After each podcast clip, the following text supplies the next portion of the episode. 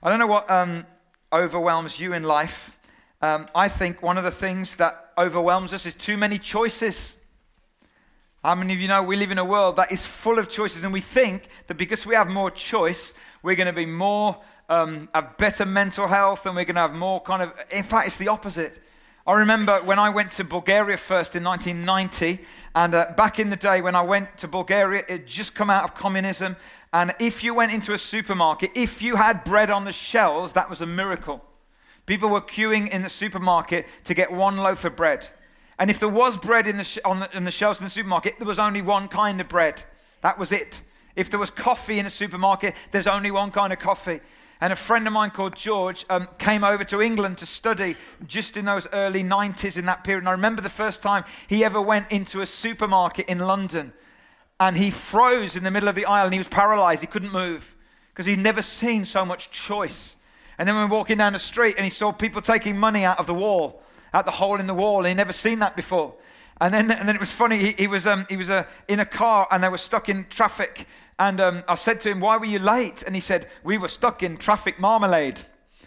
He kind of meant traffic jam, all right? He got the wrong word, all right? That's what that was there, okay? Let me just help you out with that. And it was just this whole kind of so much choice when you weren't, didn't have any. But I don't think too much choice helps us in some ways. In fact, the guy who was um, uh, is the chief exec of Tesco's, Dave Lewis, he says this. Earlier this year, he decided to scrap 30,000 of the 90,000 products from Tesco shelves part this was due to a response to the growing market share of places like Aldi and Lidl. Tesco used to offer 28 tomato ketchups, while in Aldi there's only one in one size. Tesco offered, listen, 224 types of air fresheners. Aldi only 12, which to my mind is at least 11 too many. All right? Barry Schwartz wrote a book called The Paradox of Choice.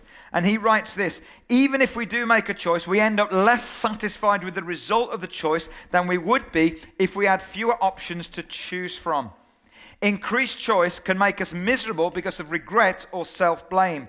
Worse, increased choice has created a new problem the escalation in expectations. Consider jeans. How many of you are wearing jeans today?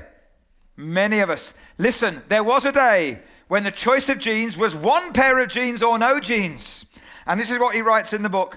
Once there was only one kind of jeans, says Schwartz, the ill fitting kind, that fingers crossed would get less ill fitting once you wore them and washed them repeatedly. Now we have mo- all the options stone washed, straight leg, boot fit, stretch, zip fly, button fly, slightly distressed, very distressed, knee hold, thigh hold, knee and thigh hold, pretty much all holes and negligible denim. Those are the jeans that we have. Schwartz says he feels that what happens is that we are then entitled to expect that there's a perfect pair of jeans just for you. Inevitably, though, when you leave the store, you are less likely to be satisfied than when there were hardly any options at all. Too many choices can make us feel overwhelmed.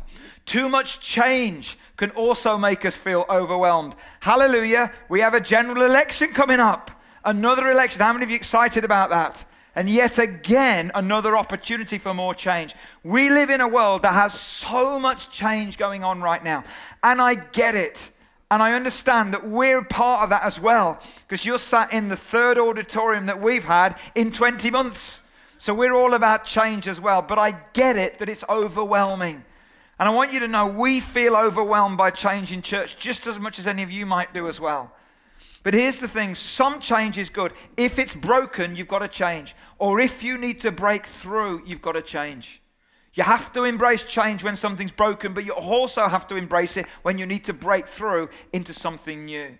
But too much change can be overwhelming. Too many hard circumstances can be overwhelming. You know, when I look around this place and I look at many of you who I know, I am really constantly just blown away by how resilient many of you are. I know some of your lives. You've had tough thing after tough thing after tough thing, and you still straight, stay strong and passionate and resilient for God, and I'm impressed by that. But sometimes too many hard circumstances can threaten to put us under, can't they? We can feel overwhelmed. Too many demands or expectations. That's another one. You know, the mental health, too many demands. The mental health pressure on young people these days is frightening. They say that in millennials as well, especially, the pressure of demands and expectations on them. Not only do they have to achieve and be something, but they have to look perfect and beautiful. They have to be the perfect parent and get the perfect job and drive the perfect car. And those kind of demands and expectations are part of what's creating the rise in mental health issues that we have in our culture. There's just too much that's overwhelming us. And here's the last one too much to do and too little time to do it. Anyone got that one? Too much to do and too little time to do. But take heart, in the 1960s, they predicted that by the turn of the century, and we're now beyond that, well beyond that, we'd only be working 30 hours a week. That came true, didn't it? You see, the reality is that all of us live in this world that is overwhelming. We're overwhelmed by so many demands, by so many hard circumstances, by so much change and choice, and so much to do and little time to do it. But before we look at the app that we can download and apply it, let's get real for a few minutes. Even the most spiritual, amazingly gifted, close to God people in the Bible got overwhelmed as well. David got overwhelmed. David was the king who wrote the book of the Psalms. Many of the Psalms, they're little songs or poems that are windows into his mind and into his soul. He got overwhelmed. Psalm 61, verse 2 From the ends of the earth I call to you. He said, I call as my heart grows faint. As I'm getting overwhelmed, in other words, lead me to the rock that is higher than I. David saying, I'm getting overwhelmed by everything that's happening to me. Moses felt overwhelmed. Moses was the greatest leader the, the, the, the people believe who's ever lived. He led two million people out of Egypt and through the wilderness. Incredible guy humble guy, he also got overwhelmed. He had two million people, many of which were moaners and whiners and whingers for much of the time. And in Numbers 11, he writes this, it writes this. He asked the Lord, Why have you brought this trouble on your servant? That's me, he's talking about, that's Moses. What have I done to displease you that you put the burden of all these people on me? Did I conceive all these people? Did I give them birth? Why do you tell me to carry them in my arms as a nurse carries an infant to the land you promised on oath to the ancestors? Where can I get meat for all these people? They keep wailing, Give us meat to eat. I cannot carry all these people by myself. The burden is too heavy for me. Do you think he feels overwhelmed? Just a few clues there, isn't there? And then he says this um, If this is how you're going to treat me, please go ahead and kill me right now. Anyone ever felt like that? Like it's so overwhelming. There's so much. Shoot me now. That's what he's saying. Then he says this If I found favor in your eyes, do not let me face my own ruin. And you know, if you're in leadership, you'll know how overwhelming leadership can feel and how you can feel just like that as well. You'll know that if you're in any kind of leadership at all. But I want to kill a myth this morning, and the myth is this, and I used to believe this myth. So if you believe it, don't feel too bad. I used to believe it as well. The myth is this God won't let you, God won't give you more than you can handle. Not true. It's a myth. God won't give you more than you can. I used to believe that. The problem is if you believe that, when you're drowning under something, if you believe that God won't give you or, or, allow you to have more than you can handle, then you'll be tempted to try and handle it all on your own. Well, I can do it because God won't give me more than I can handle, so I'll go for it and you'll drown under it. But what Moses had to learn was that that myth isn't true. And what he had to do is he, hand, he had to hand some stuff over to others and he hand, had to hand over a lot to God because he wasn't meant to carry all of that burden himself. Maybe God allows at times more than we can handle, so we won't try to handle it on our own. So that we'll hand off to others and we'll hand over to God what is God's to carry and not ours to carry anyway. I think we learnt this, me and Alison, when we were going through that very difficult time with Simeon, our youngest, as you know the story. And, and, and we, we, I think we really believed that, that God gave us a, or allowed us to have a child with such complex special needs because somehow He trusted us as parents and so we could handle it. And we did handle it for a lot of years. And it got to a period of time where we tried to handle it and we weren't handling it. And it got to a point where we realized we needed help. We had to hand some stuff over to others, and we had to hand a lot of stuff over to God and to trust Him. And if we hadn't, we would have drowned, and so would He. And what was better for Him was that we had to let go of that myth that God won't allow us to have stuff that we can't handle. I don't think that's true. Sometimes we have to hand it off and we have to hand it over to God. Maybe we carry burdens that we're never meant to carry in the first place. And you know, not only David and Moses got overwhelmed, but Jesus got overwhelmed as well. Bible says in the Garden of Gethsemane, he said, My soul is overwhelmed with sorrow to the point of death. So, what can happen when we get overwhelmed? Because we all do. If Moses did and David did and Jesus did, then we do. But well, I think one of the things that happens is that we can lose our perspective. Now, I've done this many times before, but just close your one eye for me and put your, your thumb in front of the open eye and look at me for a moment, okay? Okay, if you do that and you're looking at, you're trying to look at me through your thumb, what looks bigger to you, your thumb or me? Your thumb. Got news for you. I'm bigger than your thumb. But what happens is that at certain points we lose the sense of perspective.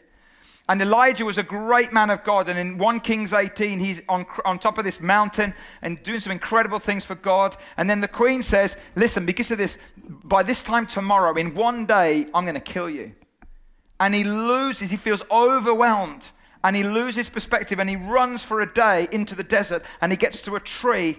And the Bible says, There he sat down and he said, God, I want to die. Take my life. He lost his sense of perspective. Because you see, just a day earlier, the queen had said, In one day I'll kill you. One day later, he gets to a tree and he's alive. That tree should have been a tree of celebration. Because she said, One day and you're dead. And yet, one day later, he's alive. He should have said, Yes. But that tree of celebration became a tree of despair. Why? Because he lost his perspective. Because when you're overwhelmed, what's big looks small and what's small looks big. And what's far away looks close and what's close looks far away. And if you are overwhelmed right now, God will look small and feel far away, but He's not. All that's happened is that you and I have lost our perspective. Not only do we lose our perspective, but we also lose our peace. Disciples are on a boat one day with Jesus, and many of them are experienced fishermen. And they enter onto the Sea of Galilee, and there's a, a the Bible calls it a furious squall. It's, a, it's an instant storm that threatens to overwhelm their very lives. This is what it says in, in Mark 4. A furious squall came up, and the waves broke over the boat so that it was nearly swamped. Jesus was in the stern, sleeping on a cushion. That's annoying, isn't it? When you, these are experienced fishermen used to storms, out on the sea, threatened, be, being threatened with being overwhelmed and drowning, and Jesus, the Master and the Lord, he's asleep. It's really annoying. And so they woke him up. They said to him, Teacher, don't you care if we drown? He got up, rebuked the wind, and said to the waves, Quiet, be still. Then the wind died down, and it was completely calm. When you are overwhelmed, not only do you lose your sense of perspective, but you lose your sense of peace. And many of you in this room may be here right now, maybe in the overflow rooms through there, or maybe listening on podcasts. Maybe you are in this place where you are feeling overwhelmed and you've lost your peace and you've lost your perspective. But I want to tell you there's an app for that. There's an app for that. John Ortberg, one of my favorite writers, he writes about this story. He says this You see, peace is not finding a lake with no storms on it, peace is having Jesus in your boat. Peace is not finding a lake with no storms on it, because there aren't any. Peace is having Jesus in your boat. But having him in your boat is one thing, learning to apply him is a whole different one. So, how does it work then? How do we apply? What is the app that we can download? What is the app that we can apply to bring that sense of peace and perspective when we're feeling overwhelmed? The app simply is this focus. Focus. How many of you know that phrase? You can't see the wood for the trees. You, when you're in a forest, you just see trees, trees, trees, trees, trees, and so many trees, so many different trees. There's wildlife there. That tree looks dying. That tree's nice. And I'm distracted so many, but if we can focus on one tree, maybe even a branch, maybe even a leaf, everything else goes out and we focus in on that one thing. You know, the fastest growing psychological trend in the world today is something called mindfulness which, if you know what mindfulness is and you've seen books and arty things about it, it's about trying to align your emotions and your thoughts and centering yourself. Nothing wrong with it, it's got a lot of merits, but it's rooted in Buddhist philosophy. And I want to say to you, I want to suggest to you, there's a better app than that. You see, what that does is it puts you at the center of your world. But how about rather than centering ourselves on ourselves, why don't we center ourselves on God? The one who never loses perspective, the one who never loses peace, the one who is never overwhelmed. Because when you do that, as we focus on Him, He brings a centeredness to our lives, which restores perspective and peace. How about instead of mindfulness, we are God mindful in our overwhelmed situations? There's a great story concerning Jesus that I want to look at just to apply this. And many of you will know this story. It's in Luke chapter 10, verse 38 to 42. Let's read it together. Or I'll read it and you can follow it or follow it on the screens. As Jesus and his disciples were on their way, he came to a village where a woman named Martha opened her home to him. She had a sister called Mary who sat at the Lord's feet listening to what he said. But Martha was distracted by all the preparations that had to be made. She came to him and asked, Lord, don't you care that my sister has left me to do the work by myself? Same phrase the disciples used in the boat, wasn't it? Jesus, don't you care? You're asleep and we're drowning. Don't you care? Same thing here. Don't you care that, she, that I'm doing all the work and she's left me do it? Tell her to help me. Martha, Martha, the Lord answered, You are worried and upset about many things, but few things are needed, or indeed only one. Jesus almost like changes his mind there. He says, Few things are needed. Actually, only one. You see, you're looking at all the trees, okay, you're looking at all, all the trees, but you can't see the wood. What you need to do is to focus on the one thing that is needed. Hmm. Mary has chosen what is better, it will not be taken away from her. Now, I was brought up in church, went to Sunday school, heard this story when I was a kid. I've always thought that this story is like a contrast between two types of people. Martha is a type A person. Let's do a little analysis in the room. A type A person is you get bored if you're not doing something, you're very active, you write to do lists, you're very focused, you want to get the job done. How many of you are type A people? Okay, yeah, I am. Your favorite music is Metallica and Motorhead, that kind of stuff. A type B person, on the other hand, is very relaxed, very chilled out, doesn't want to write to do lists, love a bit of Bob Marley. How many of you are type B per people? Okay, yeah, yeah. I always thought this was a contrast between type A Marthas and type B Marys, and Jesus is saying type B Marys are the best. So basically, stress head, type A's, you need to chill out a bit. I thought that's what it meant. Because he says, because she's chosen what is better. But it only means that if you ignore the rest of the Bible. You've got to ignore the rest of the Bible to come up with that conclusion. Because at other times, Jesus says, Take up my cross and follow me. He says, Get down from the table and wash the feet. He says, Give yourselves for the poor. Paul says, You're not going to train yourself like an athlete, beat your body to, like an athlete. Doesn't sound very relaxed or chilled out, does it? But you see, what Jesus is saying in this situation is this in this one moment, she focused on the thing she needed to focus on. She saw the wood through the trees. And that's how we apply the app that we need the most when we are overwhelmed. Because we are overwhelmed by so many things that what we need to do is to ask the Holy Spirit to help us to focus in on the one thing that is the most needed. See, I think that the key word in this verse is the word distracted. The word distracted, which literally means to be pulled away from something. She got distracted from the one thing that was needed. My theory is that anything can distract us, including sitting at the feet of Jesus. That can distract you if that's not the one thing that's needed at that moment in time. And you see, she wanted to hear um, from Jesus, she wanted to hear Jesus kind of kind of chastise the one that sat at the feet, Mary. And you can imagine Martha in the kitchen. Anyone ever done this in the house when you, you know, nobody else is doing the work and you're doing it? Anyone done that? And I can imagine it in the kitchen, banging the table and smashing the dishwasher and banging the cupboards. You ever done that? Ladies and men, we've all done it. Nobody else in this house, you've done that. I can imagine that.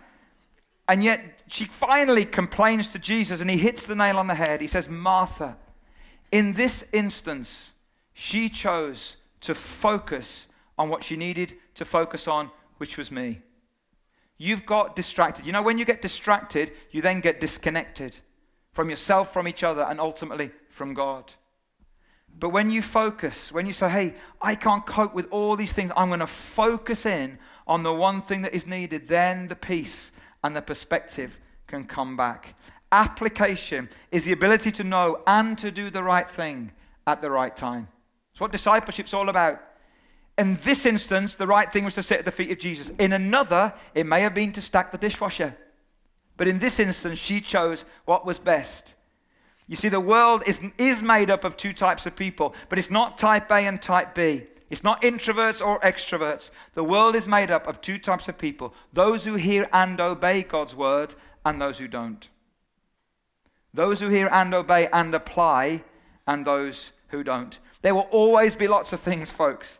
we will get overwhelmed. The key is to choose the right one thing at that right moment.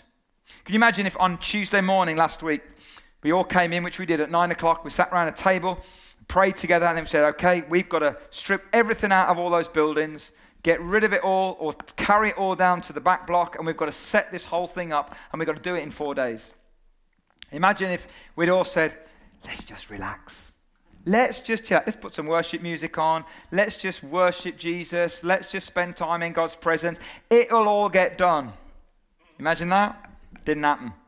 Because that wasn't the right one thing to do at the moment. The right one thing to do is say, guys, we're in this together. We're going to pray. We're going to give it to God. It's going to be really hard. Let's crack on and let's get it done. And you, and here is the result of that.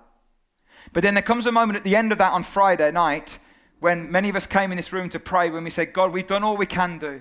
The right thing now is to give it to you.